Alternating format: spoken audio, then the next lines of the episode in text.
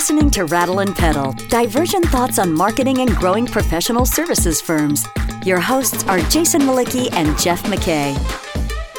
All right, Jeff. So last time when we we left off, we were talking about really the opportunities available, really, from the, the, the ESG movement and some of kind of the the growth in this as a as a central issue that it presents to firms. So today we talked about we want to talk about risks and rewards, but I, I guess the question is is as we talked in setup, are we starting with risks or are we starting with rewards? Yes. yes. Let's do it then. We're going to talk about both because they really are opposite sides of the same coin. I actually was hoping we'd start off with another Michael Jackson song or something. I don't think I have any more. Well, let's jump into the risk. That's kind of my personality. I like to identify the risk and engineer them out. So let's talk about that. So, from my perspective, given where we are, and this is particularly US based, I would also argue to some degree this would apply to EU countries as well. But because you and I are in the US, we take a predominantly US focus. The challenge with ESG as this nascent, you called it a movement, which I find interesting. Is it a movement? Is that the right word for that? I'm going to have to think about that. You got me thinking again, Jason. My perspective, the, the biggest risk with this, where the movement is right now, is that firms are playing with political fire because so many of the issues in the ESG, and there are actually within this movement those that think those three letters are not enough and there should be more letters in it. Imagine that is very political. And my sense is one of the biggest risks is if you have a prominent brand, whether that's, you know, globally, nationally, or even locally that people know, it's not a matter if you're going to fall on the wrong side of some of these E, S, and G issues. It's a matter of when and to what degree. And there was a recent example I just saw in the Wall Street Journal. And some of these examples, I think it's important to note, may not be insight driven companies, professional services firms, or SaaS companies, or necessarily complex B2B companies that listen to rattle and pedal. But I think these are the canaries in the coal mine, if you will, and they're consumer brands. And one of the most recent ones was Anheuser-Busch. Everybody knows Anheuser-Busch. They have been called out during Pride Month for contributions to GOP candidates that seek to legitimate discrimination in the minds of the other side. And the reason they were called out is because they made $35,000, $35,000 contribution to local GOP candidates. $35,000. What percent of Anheuser-Busch's lobbying budget do you think that is? $35,000. And now the Stonewall Inn in New York during Pride Month, Stonewall is considered, you know, the kind of birthplace of the gay movement, is pouring Anheuser-Busch products down the drain this weekend. And they're doing it because they have the platform to do it. Think about that. Because Anheuser-Busch contributed $35,000 to G- local GOP candidates, they're being protested. And Anheuser-Busch has a very strong LGBTQ support. They've given, I don't know, 10, 100 times that amount to other organizations, but they're being called out in a very public way right now. I'm going to shift gears a little bit, not not a lot, but but to, to, your point of, of risk of alienation. I thought what you also hit on was was true is the political fire piece. Just this notion that so many of the issues that are wrapped up inside of ESG and and everything tied with it everything's become super political in this country, even things that are really simple. So, like, look at just the whole mask thing that we faced in the during the pandemic, how that became such a flashpoint for so many people about you know, a rejection of a pretty simple ask at the end of the day for a lot of people. Hey, you walk into a store, can you throw a mask on while you're in there? The 10 minutes you're in there, right? And it became a really, it became a big flashpoint. So the example I'll give is, you ever heard of the company Uline? Yes. Yeah. So Uline makes uh, packaging supplies, I guess. They send out a pretty big catalog. We get it here at our office because we had bought some packaging supplies from them years ago. They send out a pretty thick catalog every, you know, once or twice a year or however frequently they do. And I opened it up one day and I got it in the mail. I flipped it. I looked at, and for whatever reason, I flipped right to the page. It was a letter from the CEO. And the letter from the CEO was essentially this very open, candid message saying that our country was on the wrong direction since Trump left office and that she prays and all these things that, that, you know, will, will bring him back back. And it was this very kind of like politically charged message, very clearly, unlike anything I'd ever seen from a CEO. And I thought, wow, that is a really risky letter to write, only because you've just alienated a good chunk of customers that are like, I'm not doing business with you because you know you're clearly a very avid Trump supporter, and then, and then you've uh, probably attracted a whole bunch of customers as well. And it just struck me as a, a really interesting maneuver that a CEO would choose to use their product catalog, their their central marketing asset, as a chance to present a political position like that. You know, like you always say, obviously, presumably she she understood the risk and she did it anyway because she thought it was the right thing to do.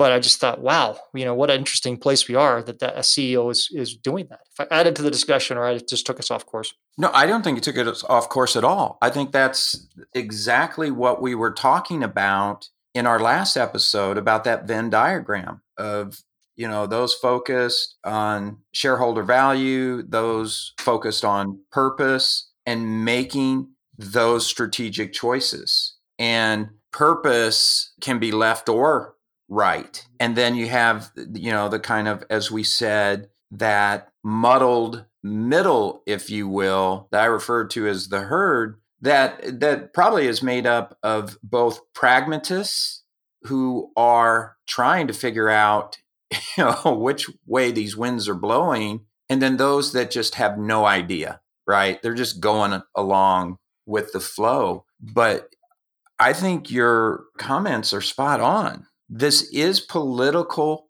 fire that we're playing with.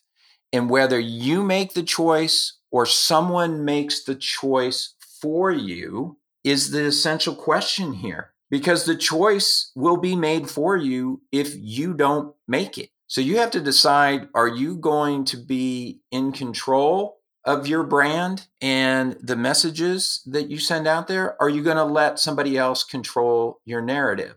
And textbook branding would say, you know, you don't want somebody else to control it, particularly if the organic development of that brand is negating, you know, your strategic objectives, right? When your consumers of your brand give it an energetic and positive life, that's great. But when your competitors or negative forces do it, it's not good for you. So I, I want to go back to something you said about the lobbying, though, because I think this is this is another critical dimension of strategy for professional services firms in general. Big firms have strong lobbying contingents because so much of what they do is driven by statute and regulatory bodies. In March, under the Biden administration, SEC, there is a focus on ESG. And there is a stampede into that space to shape what these ESG regulations are going to look like. And the Deloittes and KPMGs and PwCs are all going to weigh into that because it's going to impact how audits are done, what gets reported. Because right now, ESG are voluntarily, voluntarily reported. But it seems to me that that probably is going to change soon. I think it has to change. You know, it's interesting because one of the things I was going to point out in our drivers episode was there's been a, a, huge flood of capital into ESG funds. You know, so if you look in Fortune magazine, I think it was not the most recent issue, but sort of the, the April May issue, they had a, a, a summary of this, and I don't have it in front of me. But you're talking, you know, thousand percent growth, thousands of percent of growth into ESG funds in 2021. So there's a huge interest from investors, both institutional and individual, to invest in companies that are making progress on the ESG front. Here's the problem. to your point, a lot of those funds, it's a little fuzzy whether or not they're actually investing in companies that are making strong environmental movements or, or, or, addressing these issues. And what constitutes a company that is invested in by those ESG funds is sort of an unregulated concept, right? It's an investment purpose statement on a fund's prospectus, but it's not really kind of like organic, right? You know, you can mm-hmm. be mm-hmm. organic and not be certified organic, right? Same kind of thing. So probably a good idea with that much capital going in there because it just it creates space for just face it, bad players, right? People to claim that they're doing things and not do them. so interesting. I thought that was an insightful comment and it reflects to a large degree, in my mind, what's happening with the ESG movement and why there's such an emphasis on this through corporations. Corporations, in my mind, have become the global power brokers. They transcend nation states and their resources. I mean, the big four accounting firms their revenues, I, I want to say in 2020, maybe 2019, I wrote a blog post on this, whereas $154 billion combined, four companies. That combined total was bigger than almost half of all the nation's GDPs. Just those four corporations combined were bigger than any economy in the bottom half of the nation states. That's incredible power to wield. Yeah, and the flip of that is is look at the opportunity for change, right? So I'll tell a really quick story. I don't remember really where I read it. It was uh, a, I read this article. It might have been in Fast Company or Fortune. It's been years, years, ten years ago probably, and it was about this environmental activist. So it was a guy that was one of the leading voices in the environmental movement. So I don't remember exactly what his role was. He had worked in nonprofits. He had been sort of like a kind of a just a very vocal activist in creating change in our carbon footprints, uh, our pollution, you name it, right? Out of nowhere, the guy leaves the, the community of activism and takes on like a role at Walmart in an environmental capacity. And he gets completely torn to shreds by the environmental community that he's going to kind of like the dark side, right? Like it's like you joined the empire here because you went to Walmart. And he was like, no, you don't get it. He's like, I can create more change at Walmart than I could ever create as an activist. And so his point was when I come into the company and, and I have a mandate to make us a more sustainable company and the scale of Walmart globally, I can have a bigger impact on the entire climate than I ever could as an activist. So, in a sense, I guess maybe to your point, you know, because of the scale of corporations, this is where there's opportunity for real change in issues that matter to people. So that's, you know. You're listening to Rattle and Pedal, divergent thoughts on growing your professional services firm. Your hosts are Jason Mlicki, principal of Rattleback, the marketing agency for professional services firms, and Jeff McKay, former CMO and founder of strategy consultancy Prudent Pedal. If you find this podcast helpful, please help us by telling a friend and rating us on iTunes. Thank you. Now back to Jason and Jeff. Well, do a Google search on titles like Chief Diversity Officer, Chief Sustainability officer and look at the trend of their usage, and you'll see a huge uptick in the usage of those terms. I mean, those things didn't exist a decade ago. And now all organizations are moving in a direction of having those titles in their organizations and on their boards because they're assigning ownership of impacting these areas. And, you know, for some, those are critical roles. I would argue for some, they're window dressing, no matter what. They would argue contrary to that. Again, those are important things to manage because they will be identified if they're window dressing. But the corporations wield the power. And it's coming to, I think it's really coming to a, the rubber's hitting the road if you will. And let's talk about the kind of next risk here. If the first one is this brand risk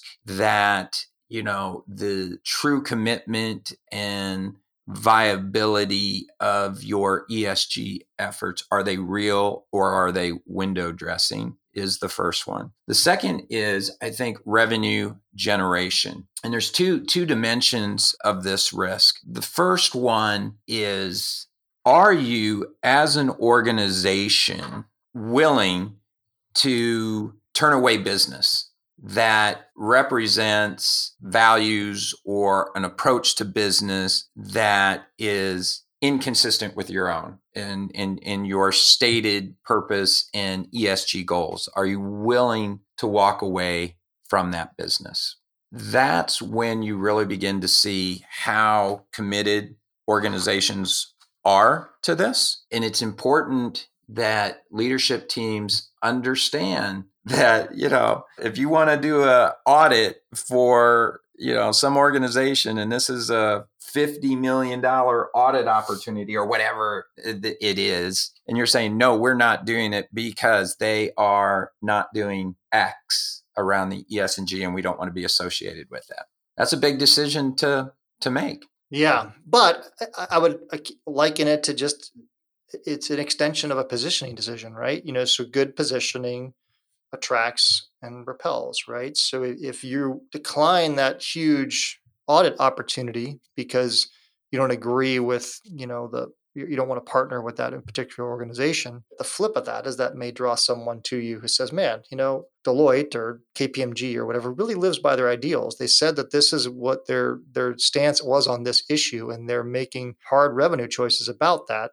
I want to do business with them, right? So with every closed revenue door, there's another revenue door that opens. So as you said at the beginning, you know, it's not risk and reward. It's kind of, you know, there's risk and reward on every decision. Yeah. So I think the other the other part to revenue generation is if you do not have the right positioning or the data to back up your propositions, many of the RFPs that are going to be presented to you may not, you know, invite you to to propose, right? Or you'll get knocked out in an early round if you're not aligned. I'm going to say if you're not aligned. I think one of the challenges, and we'll talk about this when we, we talk about how to manage, is geographic risk, hmm. right?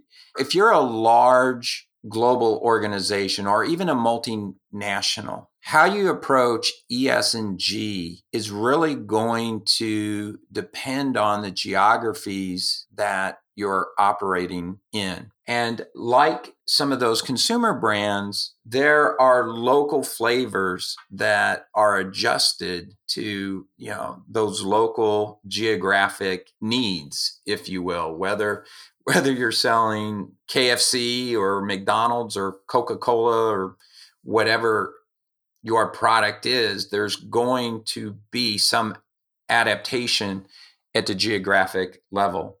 Well, when we're talking about insight driven firms where your world is really digital and all that thinking, it's a little harder to do. And there's risk associated with that, right? Because ideas flow across geographies in a very different way than flavors, if you will. So, thinking through what's the geographic strategy and how are these going to be adapted in a way that maintains the global brand perspective and purpose of the organization, but is sensitive to local geography demands. Yeah, I think that's a really good one because I was just trying to, I was looking for data to see if I had it. There was a piece on renewable energy in the United States, and there was comparisons between renewable energy in the U.S. versus other countries. And as you would guess, I mean, it's it's a it's an extreme minority of the energy production in the U.S. But if you look at, say, a Nordic country,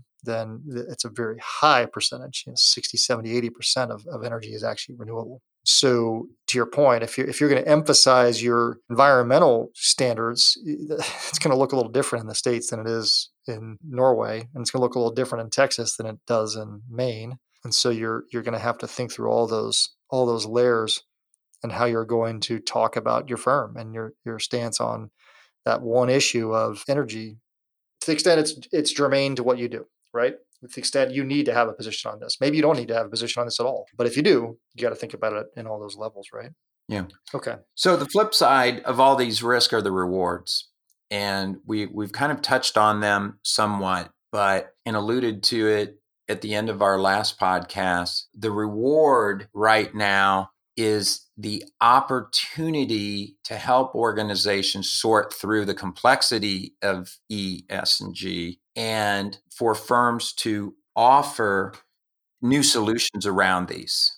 And there are a lot of revenue generation opportunities coming out of this because organizations are wrestling with how to navigate these uncertain waters. So all that risk we just talk about, firms need help with. And there's a great opportunity for professional services firms, I think, there in particular. Yeah. And if you think about it, there's cascading levels, right? They need advice, they need technology, they need data, they need analytics. I mean, they, they, there's so much that that clients need in order to move on some of their goals around social issues and environmental issues from firms it's almost staggering. And so yeah i, I think that that you know t- to me the place well and we'll we'll go to wrap here but to me the, the the place that firms need to put the most thought into this is is personally, I think it's more on the client side. How do we help our clients navigate through this than it is on their side? not saying they don't have to deal with it on their side, especially in to your point of, of some of the really large firms that are, let's face it, going to be under the same scrutiny that any other publicly traded company is. And so, yeah. but but it just seems to me like that, that clients need a lot of help, and firms are positioned to help them. Yeah. So. And then I think the final, well, not the final, because you're going to be the clock miser here. Well, we're well past we're well past our, our, our point of delivery here. So we're like a we're like a slow Spanish train arriving in uh, uh, in Madrid. so I think the other reward here is where maybe to a large degree this this all started, and that's in the access to talent. And we yeah. talked about it on our last podcast with the millennials and Gen Z and they're wanting to work with organizations that are purpose driven and and having an impact on the world. If you're going to want access to the best talent this is what the talent is wanting from the organizations. So you're going to have to speak into that in some form or fashion and then perform accordingly. So and if you do that you're going to be able to expand your talent pool and that's critical. Yeah and maybe a great way to stop eh, to end that i'm going to read the i'm going to read a headline from a journal article. I'm just going to read the headline. Forget going back to the office. People are just quitting instead. It says as the pandemic cloud lifts americans leaving employers for new opportunities is at its highest level in more than two decades. Acquiring talent is going to be more difficult in the direct and near future. So if you're concerned about getting access to, to get to good talent, you better be on top of this because it's going to be important. All right, so we're going to put this to a wrap. Like I said, we are well past our mandate. Um, hopefully, people are still with us. The next episode in this series is going to be really about how do you do this effectively? How do you you know think about ESG effectively in your firm? So, and as I recall, we, we talked about three different levels of that that we want to go through. So we will cover that next time. Fun conversation, buddy. All right, cool. Yeah, it was good. Thanks. Yeah. See ya. Thank you for listening to Rattle and Pedal, divergent thoughts on marketing and growing professional services firms. Find content related to this episode at rattleandpedal.com. Rattle and Pedal is also available on iTunes and Stitcher.